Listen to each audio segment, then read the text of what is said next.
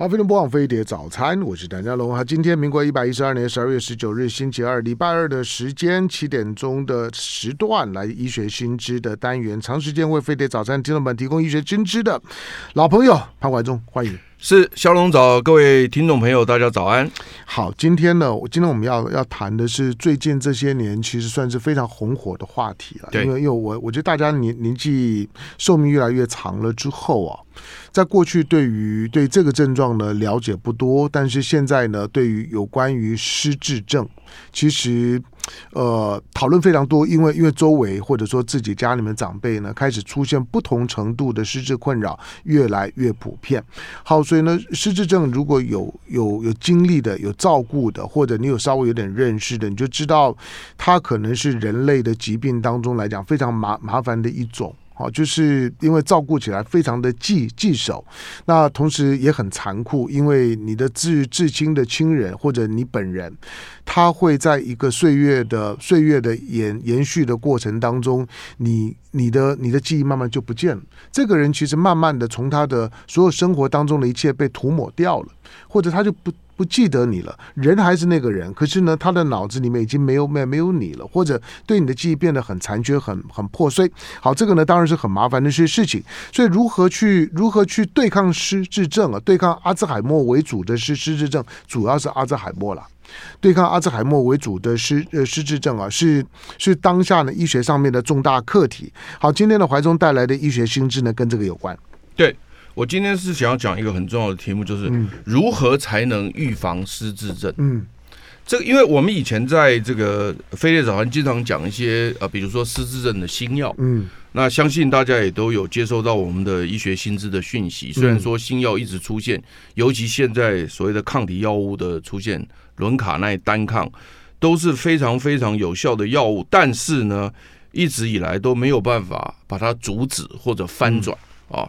所以因此呢，预防变得很重要。所以很多的听众朋友，很多的民众就问说，到底如何才能预防失智症？嗯，哦、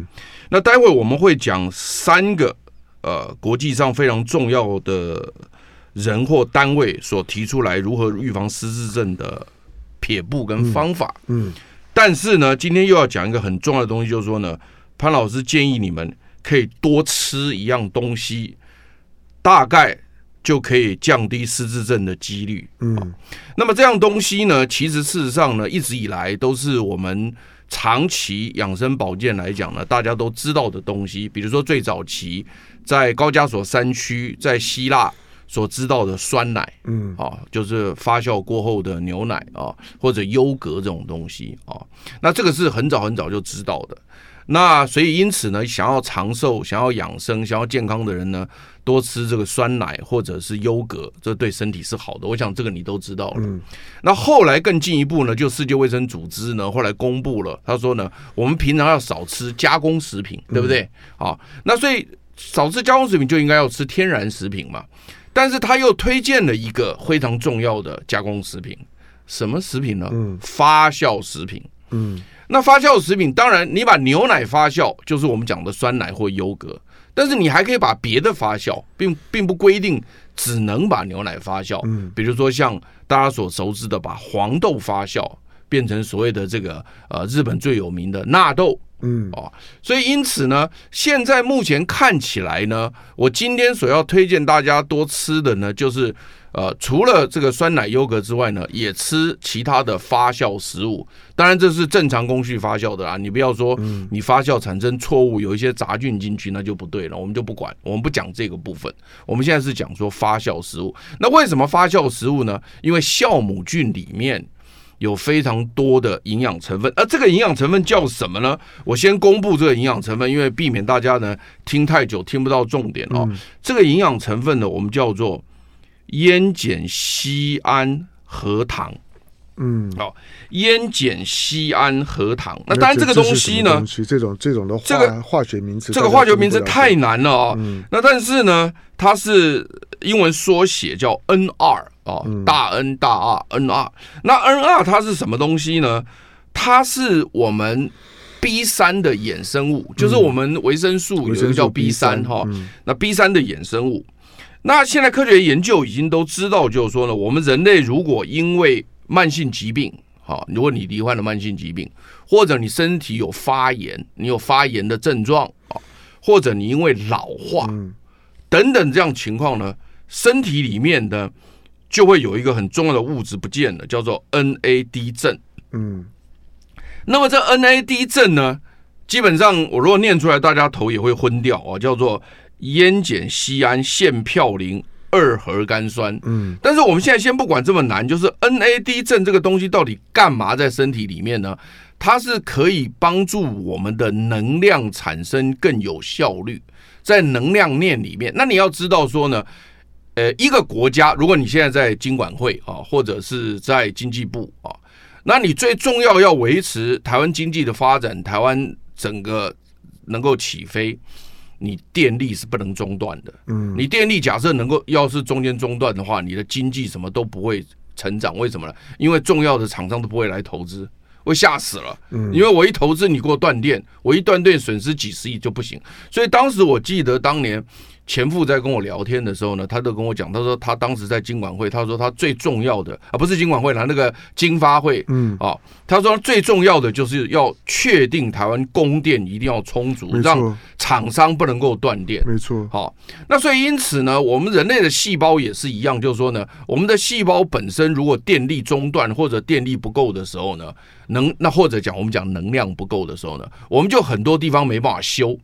就好像没钱嘛，哈、哦，比如说香龙，你现在是管一个国家，然后我就跟你报告说，哎，现在国家这边需要钱修理，你说没钱，我需要那个钱修理没钱，那这国家就越来越烂了嘛。嗯，那身体也是一样，就是说你身体如果能量充足的话，你修这个也有钱，修那个也有钱，那全部都修好，不就很年轻了吗？嗯，所以因此这个 N A D 症这个东西呢，是在整个我们细胞里面能量链所需要的一个很重要的一个物质。那我们现在科学研究已经发现，就是说呢，当我刚刚讲到的，你老化了，你得到慢性疾病了，你身体有发炎了等等情况之下，你老化了，都会使得这 N A 症一直下降，一直下降，一直下降。那下降之后呢，就等于你钞票没了，那钞票没了，你要修很多东西，比如说人家打电话来说，哎，我这个细胞坏了要修，没钱不修。哎、啊，我这个要弄，哎，又没钱不修，那你不是越来越糟糕了吗？越来越老化，越来越老，越来越老化。那科学家就开始研究说，那怎么把这个 N A D 症拉起来，要把它拉上来。那早期就想说，哎，它这个东西在它整个合成、生合成的过程当中，因为我刚刚讲说 N R 这个东西，就是我们今天的主角叫 N R。那 N R 这个东西呢，本身它不是那么样的，就是说是稳定啊，它必须要身体去产生。嗯、那它那因为我们知道它是从 B 三 来的，所以很多人想当然了就认为说，哎，那我多吃 B 三 有没有用？嗯，一定会有这个想法，当然，结果结论是没有用。为什么？啊，那他就反正他没有办法，你吃 B 三 会增加 N A D 症的这个浓度。现在目前研究已经看到是这个样子。好、嗯，至于为什么，我们再找，因为他这个理论很多。那但是问题是说，我今天去讲这个理论就问题大了。嗯、但是我简单告诉你，就说呢，它不是说你吃了很多的 B 三，B 三 当然对我们身体是有用的，但是你吃更多，它不会把 N A D 症拉得很高。可是科学家研究又发现，如果你把 N R 吃进去，嗯，它可以拉高 N A D 症，就这个我要拉高了，嗯、就能量链能够拉起来的这个，它就会拉上来。所以因此现在很多的科学研究就开始研究说，那这个营养成分叫烟碱酰胺核糖 N R 这个东西，那到底是不是真的可以在人类吃进去之后，可以维持所谓的 N A D 症的这个浓度，而且持续吃、持续维持、持续吃、持续维持？啊，科学家做了大量的研究，答案对的，嗯、你只要吃进 N R，嗯、N A D 症就会拉上来，而且只要你持续吃，它就持续拉上来。然后呢，为了这件事情呢，美国 F D A 哦，我想 F D A 你就很清楚嘛，嗯、他就核准了。核准说呢，这个 N R 可以当做什么呢？食品添加物，嗯，就核准它了。核准它当食品添加物，因为它很安全，而且它对人类身体也是需要的，所以因此它就核准它加入什么呢？加入一些你的食品添加的里面，你可以放在你任何的食品里面。啊，他们最最常见、最常放的，现在都是放在什么，像什么能量水啦，或者什么就白开水加 N R 变成能量水，就提高你的能量啊什么的。但是他们会有很多的噱头啦。但不管怎么讲，就说呢 ，N R 后来也决定要可以添加了。嗯，那那现在重点来就是说，那如果你说这 N A D 正本身浓度拉高以后，因为你年老了它就降低了，嗯，你慢性疾病它就降低了，你发炎了它就降低，大家都知道长期发炎对你就是不好啊，寿命会减短，嗯，那如果你把它拉高，有没有可能让你的这些所谓的这个呃老化的情况变缓慢，嗯，或者变得更长寿，或者变得更年轻，或者变得所谓的很多的东西都会变健康，科学家就开始大量研究了。嗯，然后呢，光这方面的研究在临床上面就六七十个临床研究的这个这个这个所谓的这个计划在进行，嗯哦，其中最成功的一个就是发现到说，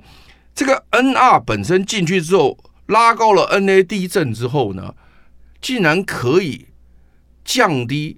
失智症的产生，嗯，甚至可以翻转所谓智能的退化，所以在这个部分来讲，嗯，对科学家来讲就觉得说，哦，那这个是很重要的一个课题啊，嗯。那因此呢，这时候呢，就有一组科学家在德拉瓦大学啊，这组科学家呢，呃，他叫马腾斯教授。马腾斯教授呢，他本身就是德拉瓦大学的老化研究中心主任，嗯，专门研究这个的啊，就老化。智商退化，这个都是他研究的重点，叫马腾斯教授。他呢就跑去找了美国国家卫生研究院，嗯，这够有名了吧？对啊，下面所设的国家老化研究所所长，嗯，这大概全世界一流的科学家了。找到了这个美国国家卫生研究院国家老化研究所所长呢，卡波吉安尼斯教授。他说，啊，我们俩来合作，合作什么呢？嗯，他说我要来研究哦，就是这个营养成分。烟碱酰胺核糖这个营养，这个是 N R 这个营养成分。如果我给人类补充，嗯，我给他补充哦，我一天给他一千毫克，分早晚给，早上给五百毫克，下午给五百毫克，总共给一千毫克，然后来看看他呢会不会进入脑袋。嗯，因为呢，科学研究显示在血液当中已经都有了。而且一直维持 N A D 症的浓度，刚刚我讲过，就能量链的那个重要的 N A D 症，它会拉上去。但是他们在想说，既然你要研究对脑袋失智症的这个发生率降低或者智商退化的降低，那首先你这个东西要进入脑袋才算数啊。嗯，好，所以因此呢，他就说好，我们俩来合作，我们就让他补充这个 N R 这个营养成分，然后呢，我们来研究脑袋是不是可以看到。N A D 症增加，嗯，这不是就很直接了吗？嗯，对不对？那重点来了，就是说呢，他们想要做这个研究的时候呢，有一个很大的问题，什么问题呢？怎么测这个 N A D 症？嗯，你要测到它，这非常不好测，所以他们就用了一个间接的方法，是什么样的间接方法呢？就是利用诺贝尔奖得主在二零二零一三年的时候呢，有位诺贝尔奖得主呢。做了一个很重要的一个东西，叫做外泌体。我不知道你们有听过外泌体。好，这个我待会儿让你解释一下，我没听过。不过呢，在我听过潘怀宗。好，在我们现场呢，为大家呢提供医学新知的潘怀宗。怀宗的医学新知是要有相当程度的知识水平跟知识准备啊，才能够进行的。好，但是方便大家呢，在收听的时候呢，除了累积的专业知识，最重要的专业知识呢，希望对于你自己或者家人的健康照顾呢，能够呢有帮助。今天我们谈的是呢，美国德拉瓦大学。他们证明了某种营养成分呢跟失智症之间的关联性，就是 N R, 对，就 N R、嗯、这种的这种的就是营养成分跟失智症的关联性。好，那接下去剩下的那就是说，好，那如果对失智症是有帮助的，那我该如何去摄取，如何呢去去补充，这重点这件事情。失智症的研究现在才在发展阶段，还在初期的发展阶段。之前许多大的药厂投入非常多的人力呢跟经费，最后呢都铩羽而归。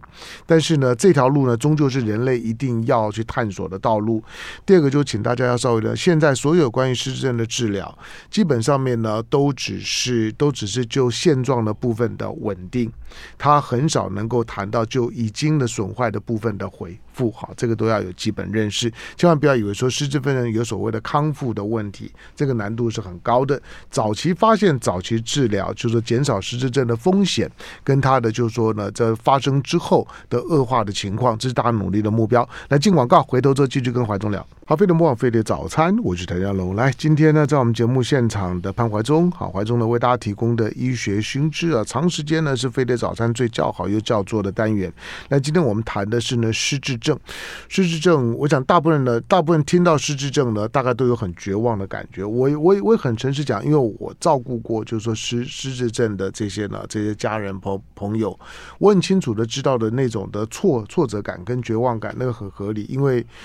临临床上面所有的医生都告诉你说没有药，嗯，所有的现在的在第一线临床用的药呢，大概都是二三十年前就已经呢在 schedule 上上面了。那它的效效果呢，都都是接近安慰剂，就是很很模糊，我也不能说一定没有啦，但是就是可能可能某某种某种让他情绪我稳定是有，但是对失智症记忆这件事情没有任何的帮助。好，那失智症它就是一个缓慢的进程，而且当你开始发现你自己或者家人有某某种的好像跟失智有关的症状的时候，多半你的大脑、你的你的海马回已经出现了很严重的，就是说病变或者是萎缩。那个时候你在开始做做的时候呢，它的 recover 的效果几乎等于零。对，好，因此呢，对有关失智的处理啊，大部分呢都是后端的症状治疗跟照顾的部分。对失智的本身的改善，大家的都很绝望。几个大药厂的研发呢，三年前呢，最后的也基本上都宣布失败。但是当然还是后续有很多的、哦、最后最后是二零二三年的伦卡奈单抗、嗯、对、嗯、是还不错的，有空大家可以看一下，我们我们有讲过， 对, 对、嗯、好，我们在讲这个就是说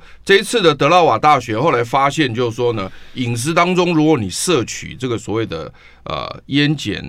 烟碱酰胺核酸哦，就 N R 这个东西的话呢，那么它呢就利用这个所谓二零一三年诺贝尔医学奖所知道的这个外泌体的这个这个这个知识呢，它就测什么呢？测脑袋神经细胞所分泌出来的这个外泌体啊、嗯哦，因为外泌体呢是一个非常非常小的一个囊泡，嗯，这个囊泡呢是从细胞分泌出来的，也就是说从神经细胞分泌出来的。它分泌出来以后呢，它会呢沟通细胞跟细胞之间的讯号，这是诺贝尔奖所发现的。然后呢，因为这个神经细胞放出来这个囊泡呢，会顺着血流到血液，所以因此呢，它只要抽血测到这个神经细胞的外泌体，嗯，就可以知道神经细胞里面的 N A D 症有没有增加，嗯，所以确实是很厉害。虽然说这个不是我们今天重要的主题，但是我稍微讲一下说德拉瓦大学的厉害跟美国国家卫生研究院厉害是厉害在这里，嗯，就是说它可以不进入脑袋取样，就能够测到脑袋神经细胞里面能量有关的这个 N A D 症这个细胞浓度是否有上升。嗯，好，那结果他们呢证明了以后呢，就证明说呢，你只要能够补充啊烟碱酰胺核酸 N R 这个物质在饮食里面，每天一千毫克啊，早晚各五百，就会发现脑袋神经细胞的 N A D 症就会上升。嗯，它就会上升，而且上升之后呢，可以使得这个所谓的认知障碍啦，还有它这个所谓的这个这个整体的这个这个活力都会上升哦。那所以因此呢，在这样的一个情况之下呢，就让我们开始觉得说呢，哎，有趣了哦。如果说这件事情是确定的话，哦，嗯，那么以后我们如果说是呃，你当唐湘龙，你问我说，哎，你如何预防失智症的话，我待会还没讲说有三个非常重要的人或单位讲如何预防失智的的几个小撇步，大概总共有九个小撇步，待会我要讲。但是呢，我们就会加上另外一个小撇步，就是说呢，你要多吃发酵类食物，嗯，还有优格跟这个所谓的这个酸奶这些东西，就有可能预防失智症。嗯，但当然是说，以目前德拉瓦现在做的的东西，跟现在目前所有科学家做的东西，已经显示出这个方向。但是你要确定的话呢，他可能还要再做更多的大规模，比如上千人的这个实验，甚至呢，他们可能还要去找这个，就是说呢，对于这个这个这个呃已经有轻度认知障碍的人，嗯，如果给予这个营养补充剂的时候，嗯，是否有可能让他减缓或翻转？这个当然就更重要了。所以因此他们也目前正在设计，就是说美国国家卫生研究院还有这德拉瓦大学目前就在设计说是不是大规模的扩大这样的研究的人数，然后另外就是找已经有轻度认知障碍的人来看看是不是有可能减缓或者翻转。嗯，现在这就是很重要了。好，那能够能够讨论它初步的就是到的到底效果如何嘛？现在效果是是就很确定嘛。就第一个就是说呢，嗯、呃，你只要有饮食当中能够吃进这个 N R， 嗯，啊，就烟碱酰胺核糖，它就会接着就会增加 N A D 症的浓度，嗯、啊。然后他们也证明说呢，这个 N R 可以进入脑部，嗯，可以让脑部来使用，嗯、所以神经细胞也会拿到 N R，嗯、然后让神经细胞的 N N A D 症增加。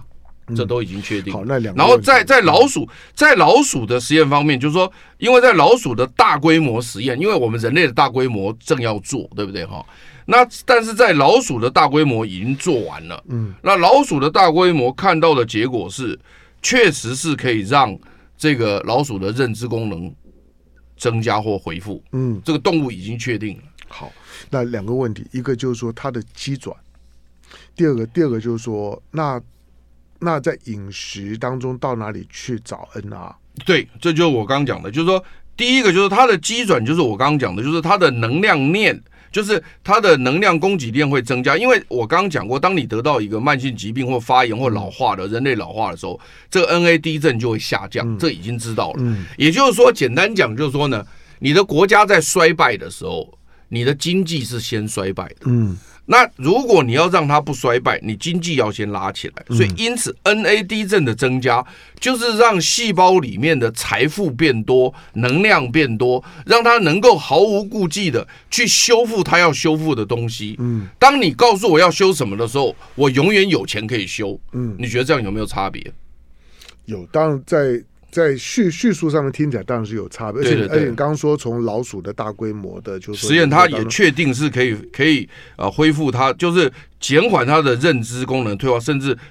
某些程度的恢复，这动物上面都看到了。嗯、但是人类大规模还要再接着做，因为现在目前他们做的只是确定，就是这个营养成分可以进入大脑，可以给神经细胞使用。嗯，神经细胞也确定会增加 N A D 症的这个情况，这都已经确定了。嗯，那接下去就是我刚刚讲的大规模人类的实验要要做，但是因为这是一个很简单的食物的营养成分，嗯，又不需要花钱，你你就你就多吃这些食物就好了。好，那所以因此呢，我就推荐大家多吃，嗯、因为这没有任何坏处嘛。你说你说多吃一点发酵食物，嗯、比如说你多吃点纳豆，对不对？嗯、就是平常本来不吃的，现在吃一点嘛。你本来不吃酸奶的，吃一点嘛。嗯、不吃优格的，吃一点，这没有什么坏处啊。纳豆、酸奶、优优格，发酵类的，嗯、发酵类的，甚至像像有些人，像比如说像这个这个我们讲的泡菜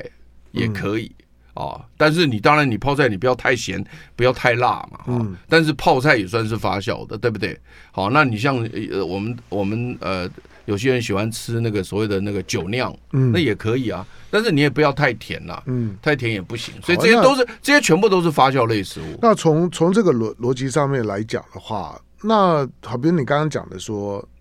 纳豆啦，嗯，泡菜啦，对对对，这些东西来讲，那应该某一些的某一些的民族，他的失智症或者认知认知退化的患者的比例应该会比较少，比如日本。对，他现在是这样，就是说呢，目前我们已经知道，就是我刚一开始就跟大家讲，就是说呢，嗯、不论是酸奶，不论是优格，不论是纳豆，不论是泡菜，这些东西都已经被科学家认为它是一个健康食物，嗯、或者甚至超级食物。嗯、那吃下这些东西之后呢，对人的身体的帮助是很大的，嗯、对不对？但是你说要吃这些东西直接再跟失智症有关系，那要再再做实验。嗯、但是没有做这么这么这么单一的目标之前，已经普遍认为它是很好的东西了。比如说对肠道的健康，然后它会放出所谓的游离游离的这个氨基酸啊，呃，就是呃或者游离游离脂肪酸，对调节身体功能等等都已经知道了。嗯，只不过现在再加一项，就是说原来以为吃发酵食物只会对肠道健康有帮助，只会只会放出这些所谓有益的这个游离的什么脂肪酸、氨基酸，现在又又加一样，嗯，又会有这个烟碱酰胺核糖这个营养成分，嗯，会增加你的能量链。所以因此呢，我是觉得说，整体来讲，我个人看完以后，我觉得说，以前所认知的发酵食物或酸奶、优格、纳豆、泡菜这些东西，所认知它的功能，现在又要再加一层上去，嗯，就变成说呢，以前以前就本来就应该要吃的，现在更应该要吃了，嗯，而且现在就是说呢。当然就是说有很多人啊，你如果是上网去查的话呢，很多的厂商呢也开始推这个所谓的营养补充剂，嗯，所以营养补充剂是就是变成胶囊了，嗯，哦，也有很多人在推这个营养补充，那目前也卖得很红火，嗯，但是呢，呃，我们辉烈早餐跟我潘老师是不会推荐这个东西的，嗯，我们只是希望你们对所谓的这种健康食物多吃一点就可以了，平常没有吃的把它把它排进去，这样就可以了，嗯。嗯对，好，那在现有的已经已经存在这种就是说失智症的患者，对，我们该鼓励说，那你应该就多多吃吃这些东东西嘛，这、呃、没有问题啊。但他他会有，嗯、我的意思就是说，因为这个很抽象，就是说他会他他会有让患者或者说照顾者感受到的改善的效果吗？应该不会啊、哦，为什么？我给你说明哈、哦嗯，就说呢，一个房子啊、嗯，你把一个房子想成是神经细胞哈、哦，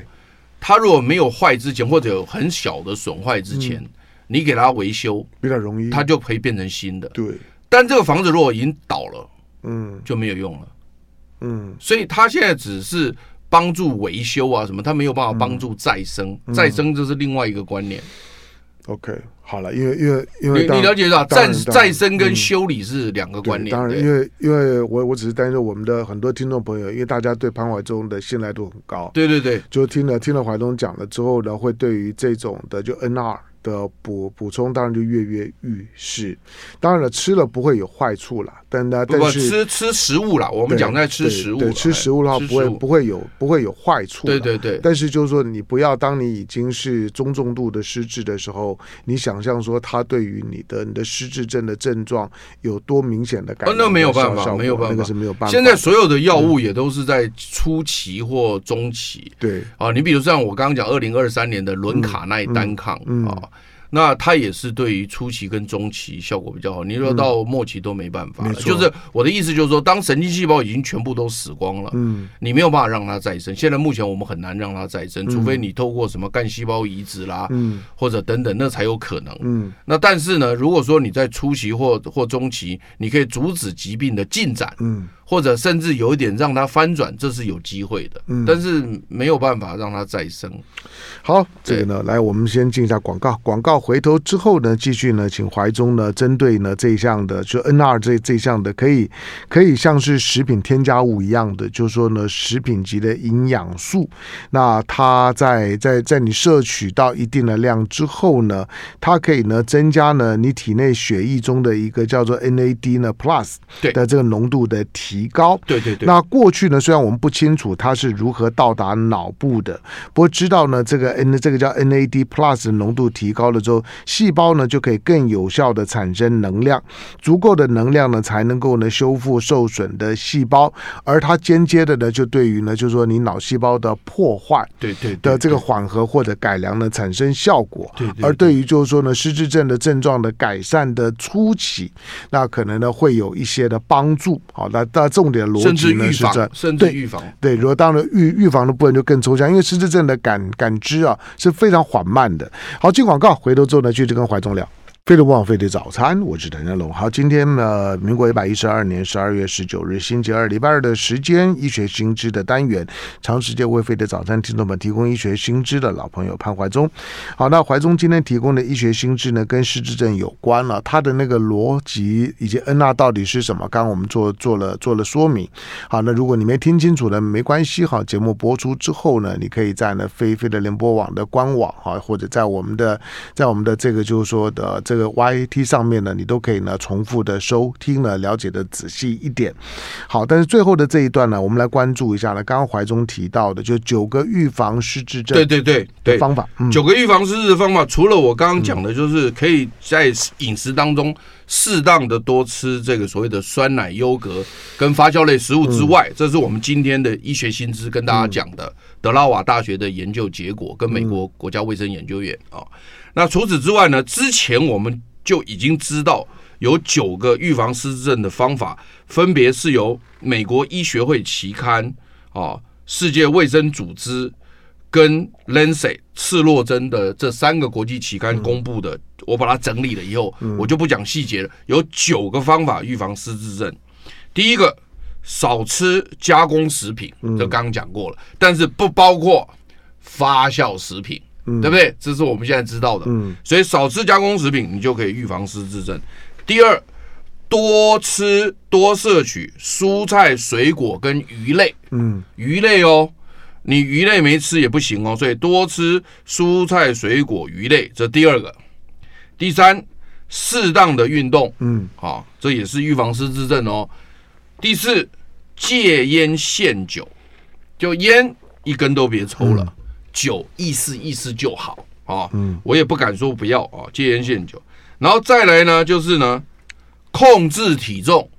可以预防失智症，嗯哦、控制体重。第六个，维持正常血压、胆固醇跟血糖。嗯，好、啊，当然你不得到高血压，不得到这个高血脂，不得到这个糖尿病，是第一优先选择。嗯，但如果你得到的话，你要听从医生的话，维持正常的血压、胆固醇跟血糖，因为要按时服药。那这就是第六个，对不对？好、啊，第七个，年纪大以后，如果听力丧失或者减减低了，一定要装上助听器。嗯，而且是很好的助听器，让你能跟人家沟通、讲话，听力都不会降低的。这是第七个。哎，这个能不能再补充一下？就是说，为什么装助听器很重要？非常重要，因为哈、哦，我们耳朵的听力丧失之后呢，你跟人跟人的沟通就会降低。嗯、而预防失智症一个非常重要的观念就是，你每天要打一通电话给你的朋友，嗯、你每一天要跟人沟通，要有良好的社交环境等等的。嗯、所以你听力只要丧失之后，就几乎这就会丧失掉。嗯，而且人家不会跟你讲话。就我跟唐湘龙讲一次你听不到，第二次我就不想讲。嗯，基本上我就跟你讲说没事。嗯，我就跟你说没事了啦。对，好，所以这个都这个我发现非常重要，而且我发现在科学家研究也发现，就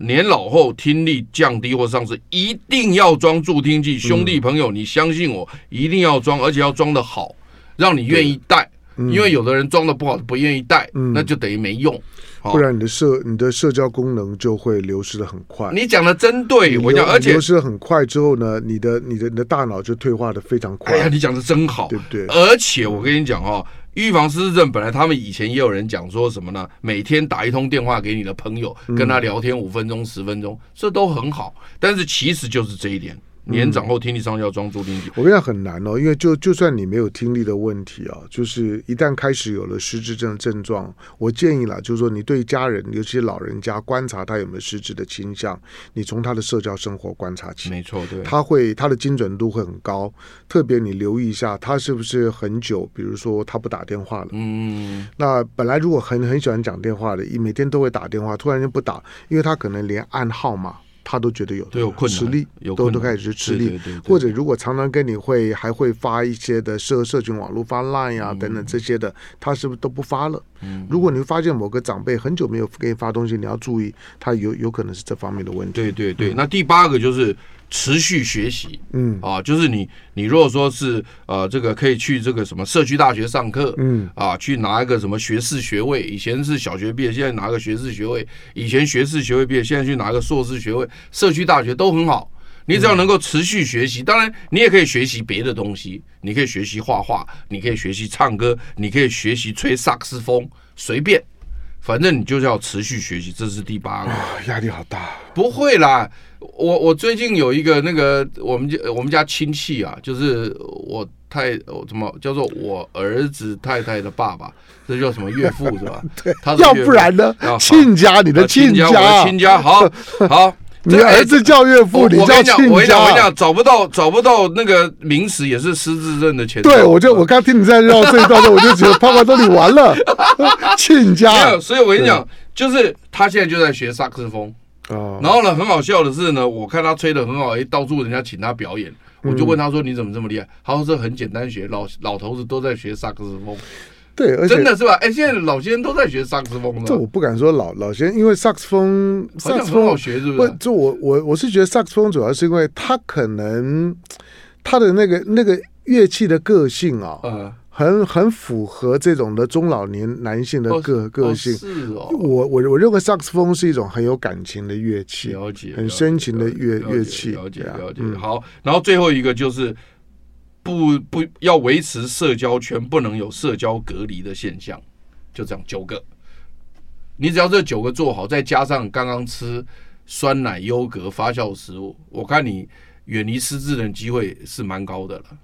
讲讲起来简单，我不太信。我我我现在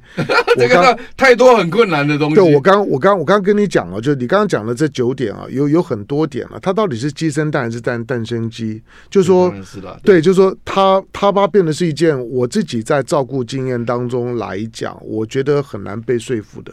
就是你说好要保持社，谁不想保保持社社交呢？谁不想每天打个电话呢？可以啊，如果我我。我我如果真的有这个能力，我 OK 啊。但是你知道，很多是他就是他就是有困难了。不是，他是这样哈、啊，这这中间是是有趣的是，比如说你听力丧失，那个就维持不住。嗯、对，所以那你要把听力丧失解决，嗯、你就要装作 OK 了。这个比较简单。好像没有，但但我在讲，你血压、血糖、胆固醇你不维持，嗯，它就有可能阻塞啊。OK 啊，血管阻塞，它也可以造成后面这些问题啊，嗯、对不对？吸烟啊，运动，所以其实我是觉得你尽量做啦、嗯、我们没有人讲说你能够百分之百。但是这九条至少是很具国际权威性人讲的，对了，我们还是要维持啦，对对对对。但每个人的每个人的失呃，不能说每个人，就是说如果有失智反应的这些的患者，他的表现型以及他的发展的进程也不太一样，也也不太一样，因为因为到底你的脑子哪一部分受影响，以及一些先后的顺序，